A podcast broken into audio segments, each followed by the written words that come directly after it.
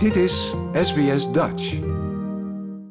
Het grootste zandeiland ter wereld, gelegen voor de kust van Queensland, heeft officieel zijn traditionele naam Gari teruggekregen.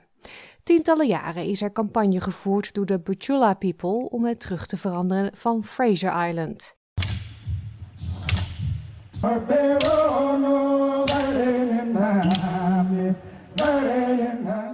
Het was een ceremonie die werd bijgewoond door honderden traditionele eigenaren en overheidsfunctionarissen om de traditionele indigenous naam terug te geven. De naam Fraser Island werd bedacht door kolonisten en vernoemd naar Eliza Fraser, een overlevende van een schipbreuk. Kari, wat paradijs betekent, is nu weer de officiële naam van het eiland. De Butchulla people gebruiken deze naam al duizenden jaren als ze het over het eiland hebben. De naamswijziging wordt door velen gezien als het rechtzetten van een historische fout. Way back in the first time, Biril, the god who lived in the sky, sent messenger Yindinji down to make the land and other things. Gari is spiritual created. Dat was Auntie Gail Minneken, die vertelt over de oorsprong van Gary voordat het in de jaren 1830 Fraser Island genoemd werd. De naam was een eerbetoon aan de Schotse Eliza Fraser die daar schipbreuk leed.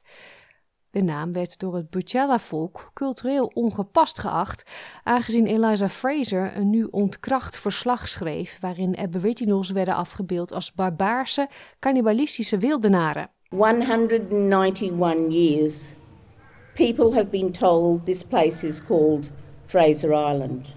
This place name has now been changed, and the Butchulla people have reclaimed their country's name. And as it was in the beginning and ever shall be, Gari. De regering van Queensland vroeg vorig jaar augustus de gemeenschap om feedback over het idee om de naam van het eiland, dat op de werelderfgoedlijst staat, officieel te wijzigen. Ze ontving bijna 6000 reacties, waarvan de meerderheid voor de naamswijziging was. De premier van Queensland, Anastasia Palaszczuk, prees de verandering als een stap in de richting van treaty. Acknowledging the wrongs of the past in order to build a better, brighter future. In the spirit of reconciliation, we can move forward with mutual respect, recognition, and a willingness to speak and hear the truth of our shared history.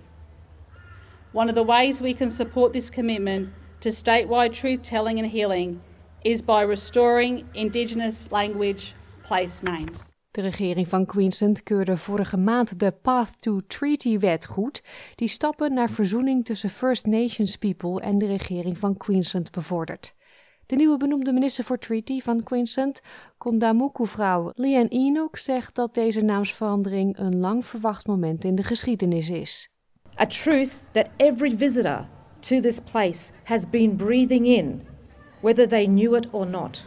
Today, all of us can now benefit from the reconciled truth of what this place has always been called Gari. That truth that we are now speaking back into this land becomes part of our combined truth. The Butchulla truth, the people of Queensland's truth, the people of Australia's truth.